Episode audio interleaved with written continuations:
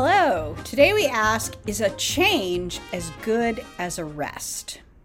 Well, I'm a big fan of taking a nap. So, taking a nap is always great. The main thing is that you want to give your brain a chance to reset. That's why taking a shower, taking a walk, talking with a friend, playing with a cat can kind of clear your head. So, yeah, a change can be as good as a rest. Now, let's say you've been going through a tough time. I know a lot of people are going through a tough time.